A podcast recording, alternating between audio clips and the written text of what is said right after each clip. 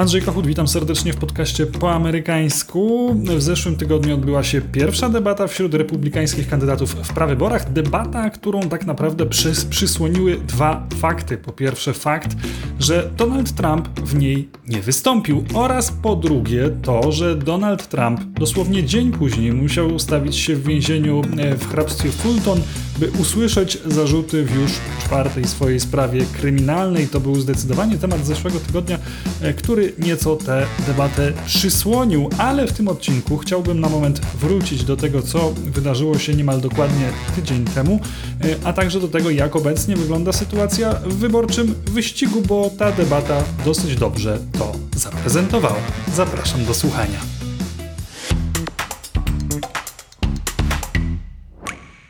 Na początek tego odcinka jeszcze dziękuję wszystkim tym, którzy wspierają podcast po amerykańsku, nie tylko słuchając go na różnych platformach, ale także finansowo na platformie Patronite PL. Dzięki temu wsparciu, również dzięki temu wsparciu, kolejne odcinki po amerykańsku mogą powstawać. Chciałbym, żeby powstawały jeszcze długo. Te darowizny umożliwiają mi dalszą działalność i dlatego wszystkich tych, którzy chcieliby wspierać podcast po amerykańsku, bardzo serdecznie do tego zachęcam. patronite.pl ukośnik po amerykańsku, pisane razem, bez polskich znaków. Tam można wesprzeć podcast po amerykańsku. Debata, w której nie występuje jeden z kluczowych kandydatów, może się wydawać niepełna, ale debata, w której nie występuje lider sondaży, polityk, który dominuje nad resztą stawki w sposób tak absolutny, że aż trudne wydaje się, by pozostali politycy byli w stanie go dogonić, no to jest jednak debata mocno wybrakowana i dziwaczna. Organizatorzy mieli tego świadomość e, i jak słyszymy, zarówno przedstawiciele stacji Fox News, jak i przedstawiciele Komitetu republikanów pielgrzymowali do Trumpa w tym okresie poprzedzającym e, pierwszą debatę telewizyjną republikanów, by przekonać go do występu, by namówić go do tego, by skonfrontował się z pozostałymi kandydatami e, w republikańskim prawyborczym wyścigu. Trump nie tylko konsekwentnie odmawiał ale de facto postanowił zaszkodzić e, tejże debacie, która odbyła się kilka dni temu, ponieważ dokładnie o tej godzinie, na którą była zaplanowana pierwsza republikańska debata, Donald Trump udzielił wywiadu, czy też udzielił go wcześniej, ale ten wywiad wtedy został opublikowany, Tuckerowi Carlsonowi byłej już gwieździe Fox News i to właściwie dodaje jeszcze bardzo ciekawy element do całej tej układanki, ponieważ Tucker no, nie rozstał się ze stacją Fox News e, w przyjaźni, a teraz mógł poprowadzić wywiad z Donaldem Trumpem, wywiad, który tak naprawdę zyskał chyba większą publiczność niż ta debata e, w stacji Fox News. Debata republikanów została obejrzana w szczytowym momencie przez 12 milionów ludzi. Roz rozmowę Carlsona i Trumpa na platformie X, kiedyś zwanej Twitterem, wyświetliło mm, ponad 260 milionów użytkowników. Oczywiście zdaję sobie sprawę z tego, że to nie jest liczba wyświetleń, że to nie jest liczba obejrzeń tej rozmowy, ale nawet jeżeli niewielki procent z tego to były rzeczywiste obejrzenia, to można założyć, że Trump zyskał większą widownię niż pozostali rywale ze stawki. Jeśli chodzi o powody, dla których Donald Trump postanowił nie pojawiać się na republikańskiej debacie, to on dosyć wprost o tym mówił. Zresztą Tucker Carlson zapytał go o to na samym początku e, wspomnianej rozmowy. E, Trump stwierdził wówczas, że nie widzi sensu w tym, żeby pojawiać się w republikańskiej debacie, gdzie on, któremu sondaże dają 50, 60 czy nawet 70% poparcia, uwaga, to ostatnie to e, stanowczo trumpowska przesada jeszcze takiego sondażu, w którym Trump miałby 70% poparcia, nie widziałem, no ale tym niemniej rzeczywiście ta jego przewaga jest duża i Trump mówi, nie ma sensu, żebym rozmawiał z kontrkandydatami, który, którzy mają 1 czy 2% poparcia i w ogóle nie powinni startować. Mówił, że nie chciał spędzić tego wieczoru słuchając pytań czy ataków ze strony e, ludzi, którzy właśnie cieszą się pod, podobnie marginalnym poparciem i to jeszcze w niezbyt mu przychylnej stacji Fox News, która jego zdaniem jak szalona wspierała ostatnio przegraną sprawę Rona DeSantisa. Wywiad był więc taką próbą odegrania się na Foxie nie tylko ze strony Carlsona, o czym mówiłem wcześniej, ale wygląda na to, że również ze strony samego Trumpa, który co najmniej od wyborów w 2020 roku ma z tą najpopularniejszą konserwatywną siecią kablową dosyć trudną relację. Z punktu widzenia byłego prezydenta ten ruch z ominięciem debaty stanowczo miał sens. Sondaże dają mu stabilne poparcie, co prawda nie 70, ale około 50% wśród republikańskich wyborców. Ron DeSantis, który długo uchodził za jego głównego rywala, jakoś nie potrafi nadać swojej kampanii rozpędu, wciąż traci w sondażach, traci już od kilku tygodni i w tej chwili dzieli go od Trumpa kilkadziesiąt punktów procentowych, 30 kilka, żeby być ścisłym, co jest przepaścią no, prawdopodobnie nie do przeskoczenia, albo przynajmniej bardzo trudną do przeskoczenia, zwłaszcza, że tak jak wspominałem, tej nowej dynamiki w kampanii DeSantisa po prostu nie widać. A ponieważ przyjęło się, że w debatach, e, tych debatach i prawyborczych, i później prezydenckich, e, chodzi przede wszystkim o to, by zaatakować lidera sondaży, wszystkim pozostałym chodzi właśnie o to, e, to Trump zapewne miał rację, że przez tą, przez czas tej debaty wysłuchiwałby wielu e, niekorzystnych dla niego pytań, e, byłby ze wszech stron atakowany, no bo po prostu kandydaci, e, którzy gorzej wypadają w sondażach, liczą, że lider się potknie, liczą, że nie będzie w stanie dość szybko ripostować na jakiś agresywny atak, że powie coś, co później mu zaszkodzi, że być może scenka z tej jego nieporadności zyska popularność w internecie, internecie i w ten sposób obniży jego notowania, a podniesie notowania tego, który tak skutecznie potrafił lidera zaatakować. Więc e, trudno się Trumpowi dziwić, że postanowił tego rodzaju ryzyko wpadki ominąć. Odebrał też rywalom możliwość bezpośrednich ataków i zamiast tego wybrał rozmowę z przychylnym dziennikarzem, w której zresztą mógł dowoli piętnować innych kandydatów. Tym samym Trump również, można powiedzieć, odebrał rangę e, tej debacie, pokazując, że jest to wydarzenie bez większego znaczenia, że występujący w niej politycy i tak nie mają większych szans na sukces, że nie warto się nimi zajmować, że sam Trump nie ma ochoty poświęcać na nich e, czasu. Taka arogancja mogłaby innego polityka sporo kosztować. O tym, czy kosztowała samego Trumpa powiem jeszcze pod koniec tej rozmowy, ale można założyć, że długoterminowo raczej mu to wszystko nie zaszkodzi. Lekceważenie i mieszanie z błotem kontrkandydatów to jest coś dla Trumpa typowego, coś co pamiętamy już od kampanii z 2016 roku, a z drugiej strony ten brak Trumpa na mm, scenie tej pierwszej republikańskiej debaty wcale nie spowodował, że inni kandydaci jakoś skutecznie to wykorzystali. Wręcz przeciwnie, tych ataków na Trumpa było stosunkowo mało. Choć oczywiście obecność Trumpa w tym prezydenckim wyścigu nieobecnego w tej debacie Trumpa również dawało się odczuć. Jeden z prowadzących mówił nawet o słoniu, którego nie ma w pokoju. Tu wszyscy wiedzieli, że właśnie o Trumpa chodzi.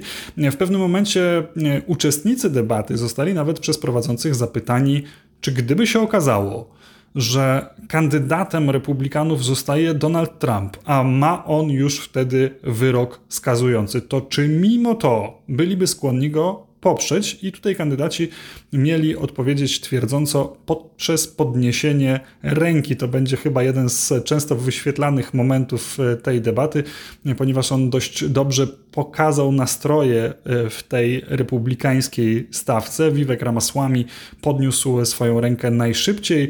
Chris Christie tak podniósł ją do połowy, później ją opuścił. DeSantis e, podniósł rękę dopiero kiedy zobaczył, co robią inni. To zresztą kampania Trumpa mu później wytykała, a tak naprawdę jedynym e, politykiem na scenie, który ręki nie podniósł w ogóle był Asa Hutchinson. Ciekawe było zwłaszcza podejście tego, który podniósł rękę najszybciej, czyli Ramasłamiego, obecnie mocno zyskującego w sondażach, gdzie zajmuje trzecie miejsce i zbliża się do spadającego z kolei coraz niżej DeSantisa. Ramaswamy, czyli najmłodszy w stawce kandydat, wyraźnie przyjął inną strategię niż DeSantis, bo gubernator Florydy od początku celował w zwycięstwo nad Donaldem Trumpem, tylko wciąż nie pokazał, w jaki sposób miałby to zwycięstwo odnieść, wciąż tkwi w takim bardzo niewygodnym szpagacie, gdzie z jednej strony stara się nie krytykować przesadnie Donalda Trumpa w obawie, że to zrazi do niego ten elektorat maga. E, z drugiej strony e, DeSantis musi w jakiś sposób zaprezentować siebie jako kandydata lepszego od Trumpa. No i ten szpagat mu szkodzi, trudno mu o wyrazistą kampanię, sondaże topnieją, topnieje również przekonanie komentatorów i części darczyńców, że to właśnie DeSantis mógłby być dla Trumpa realną alternatywą. Tej wyrazistości po prostu DeSantisowi brakuje i to do pewnego stopnia było widać również w tej debacie. DeSantis wypadł poprawnie, bardzo dobrze kontrolował ten przekaz, który od niego płynął. E, poza tym momentem, kiedy zawahał się podnieść rękę w sprawie Trumpa dosyć sprytnie, omijał rozmaite mielizny, między innymi wtedy, kiedy prowadzący zapytali kandydatów o stosunek do globalnego ocieplenia, czy kandydaci wierzą w to, że globalne ocieplenie ma miejsce. Tu również e, zebrani na sali kandydaci mieli swój stosunek ujawnić poprzez podniesienie rąk. DeSantis wyraźnie tego momentu się wystraszył i rozbroił to takim dosyć sprytnym tekstem, mówiąc o tym, że kandydaci nie znajdują się przecież w klasie, tylko na debacie, więc zamiast podnosić ręce mogliby po prostu debatować. DeSantis miał też taki całkiem niezły soundbite, kiedy stwierdził, że trzeba odesłać Joe Bidena do jego piwnicy. W ten sposób nawiązał do 2020 roku i do kampanii prezydenckiej, którą wówczas Biden prowadził z własnego domu w Delaware, oczywiście ze względów covidowych, a Donald Trump, który tego rodzaju rygorystycznych środków ostrożności nie przyjął, krytykował wówczas Bidena jako piwnicznego Joe. To było nawiązanie sprytne i chyba najbardziej wyróżniający się moment całego wystąpienia DeSantisa, które poza tym było mimo wszystko dosyć przewidywalne. DeSantis nie popełnił znaczących błędów, nie padł ofiarą żadnego sprytnego, pamiętnego ataku rywali, no i wśród oceniających debatę widzów uzyskał bardzo dobry wynik, o czym też będę mówił jeszcze za chwilę, choć trzeba sobie jasno powiedzieć, że najprawdopodobniej do e, sukcesu końcowego w prawyborach się nie przybliżył, nie widać też, żeby doszło do jakiegoś sondażowego odbicia, którego bardzo potrzebuje. Tymczasem Ramaswamy gra inaczej. Moim zdaniem on uznał, że ściganie się z samym Trumpem nie ma sensu, za to ma sens ściganie się z resztą stawki. Zwłaszcza, że DeSantis słabnie, a reszta jakoś nie potrafi go gonić, mając problem z przekroczeniem tego 5% progu poparcia. Dlatego wydaje się, że Ramaswamy postanowił zająć mocne drugie miejsce, które stanie się zresztą dla niego być może trampoliną do przyszłych sukcesów politycznych. Przede wszystkim, i to było widać w tej debacie, Ramaswamy prezentuje się jako absolutny zwolennik Trumpa, którego nazwał zresztą w debacie najlepszym prezydentem XXI wieku, ale oprócz tego kandydat prezentował uśmiech, energię i wolę walki. To może chyba było najbardziej charakterystyczne. Atakował wszystkich bez wyjątku, poza oczywiście samym Trumpem, którego bronił, wdawał się w pyskówki, w jakieś przepychanki z innymi kandydatami e, i to przyniosło bardzo pozytywne dla niego rezultaty. On zdecydowanie został zauważony. Wielu komentatorów uważało nawet, że to on zwyciężył w tej debacie, że ta energia, ta świeżość mu pomogła, choć oczywiście taka, a nie inna strategia wobec rywali ściągnęła też na niego liczne ataki. Penn stwierdził, że Ameryka potrzebuje teraz doświadczonego polityka, a nie świeżaka, który dopiero będzie się uczył. Haley wytykała mu brak doświadczenia w polityce zagranicznej, a Chris Christie posunął się nawet do dalej idącej złośliwości, mówiąc, że ma dosyć wysłuchiwania kandydata, który brzmi jak chat GPT. Jednak e, Ramasłami chyba nie przejął się tym zbytnio i słusznie, bo jeśli się postara w prawyborach, to kto wie, może znajdzie się dla niego miejsce w administracji, może nawet fotel wiceprezydenta, który przecież jest jak na razie wolny, bo Trump nie weźmie po raz drugi Mike'a Pensa do wyścigu. E, ta postawa Ramasłamiego i sukcesy, jakie mu to przyniosło, pokazuje również, że nawet jeżeli Trump zniknie z amerykańskiej polityki, to nie zniknie trumpizm zarówno w warstwie poglądów, jak i w tym konfrontacyjnym stylu prowadzenia polityki, e, który gdzieś zapoczątkował były prezydent. Kto zatem wygrał to debatowe starcie? Mm, komentatorzy zwracali uwagę przede wszystkim na to, jak zaprezentował się Ramaswamy, zyskując ogólnokrajowe zainteresowanie, ale pozytywne komentarze, zwłaszcza chyba po tej stronie liberalnej, zebrał Mike Pence, który wypowiadał się bardzo zgrabnie, sprawnie, szybko kontrował ataki Ramaswamiego. Starał się też wytłumaczyć wyborcom swoje postępowanie z 6 stycznia 2021 roku, kiedy to doszło do pamiętnego ataku na Kapitol a Pence był wrogiem publicznym numer jeden tego tłumu ze względu na to, że nie zgodził się odwrócić wyniku wyborów na rzecz Trumpa. On w tej debacie twierdził, że zrobił tak, ponieważ postawił konstytucję ponad Trumpem, uznając, że wiceprezydent nie ma takich uprawnień jakie Trump sugerował, że ma, i ta odpowiedź zyskała nawet pewną przychylność publiczności. Ogólnie dobre opinie zebrała Nikki Haley, choć nie brakowało sugestii, że zaprezentowała się bardziej jako kandydatka w wyborach generalnych, a nie prawyborach, że to jej stanowisko było nieco zbyt centrowe jak na republikańskie prawybory. Występ DeSantisa, tak jak już mówiłem, oceniano jako ostrożny, bezpieczny, ale podkreślano też, że no, niestety dla niego został przyćmiony przez innych, zwłaszcza przez Ramasłamiego. To są jednak komentarze medialne. Jest jeszcze jedna ciekawa warstwa, jak zareagował elektorat. Tego oczywiście jeszcze w 100% nie wiemy, ale jakąś próbę odpowiedzi na to pytanie starały się dostarczyć 538, Washington Post i Ipsos, które połączyły siły, by zbadać skutki telewizyjnego show. I z tego panelu, które przyprowadziły te trzy podmioty, wynika, że wyborcy mimo wszystko za najlepszego uznali DeSantisa przed Ramaswamim i Haley. Haley zresztą zebrała najmniej głosów negatywnych, bo tutaj ważna uwaga, wyborcy mieli wskazać, kto ich zdaniem wypadł najlepiej, a kto najgorzej. Więc mówiąc, że wygrał DeSantis przed Ramaswamim i Haley, mówię o tym, że DeSantis zebrał najwięcej wskazań na tego, który wypadł najlepiej, ale jednocześnie zebrał bardzo dużo głosów negatywnych. Podobnie zresztą jak Ramasłami, którego zapewne ten agresywny e, styl e, troszeczkę e, obciążył.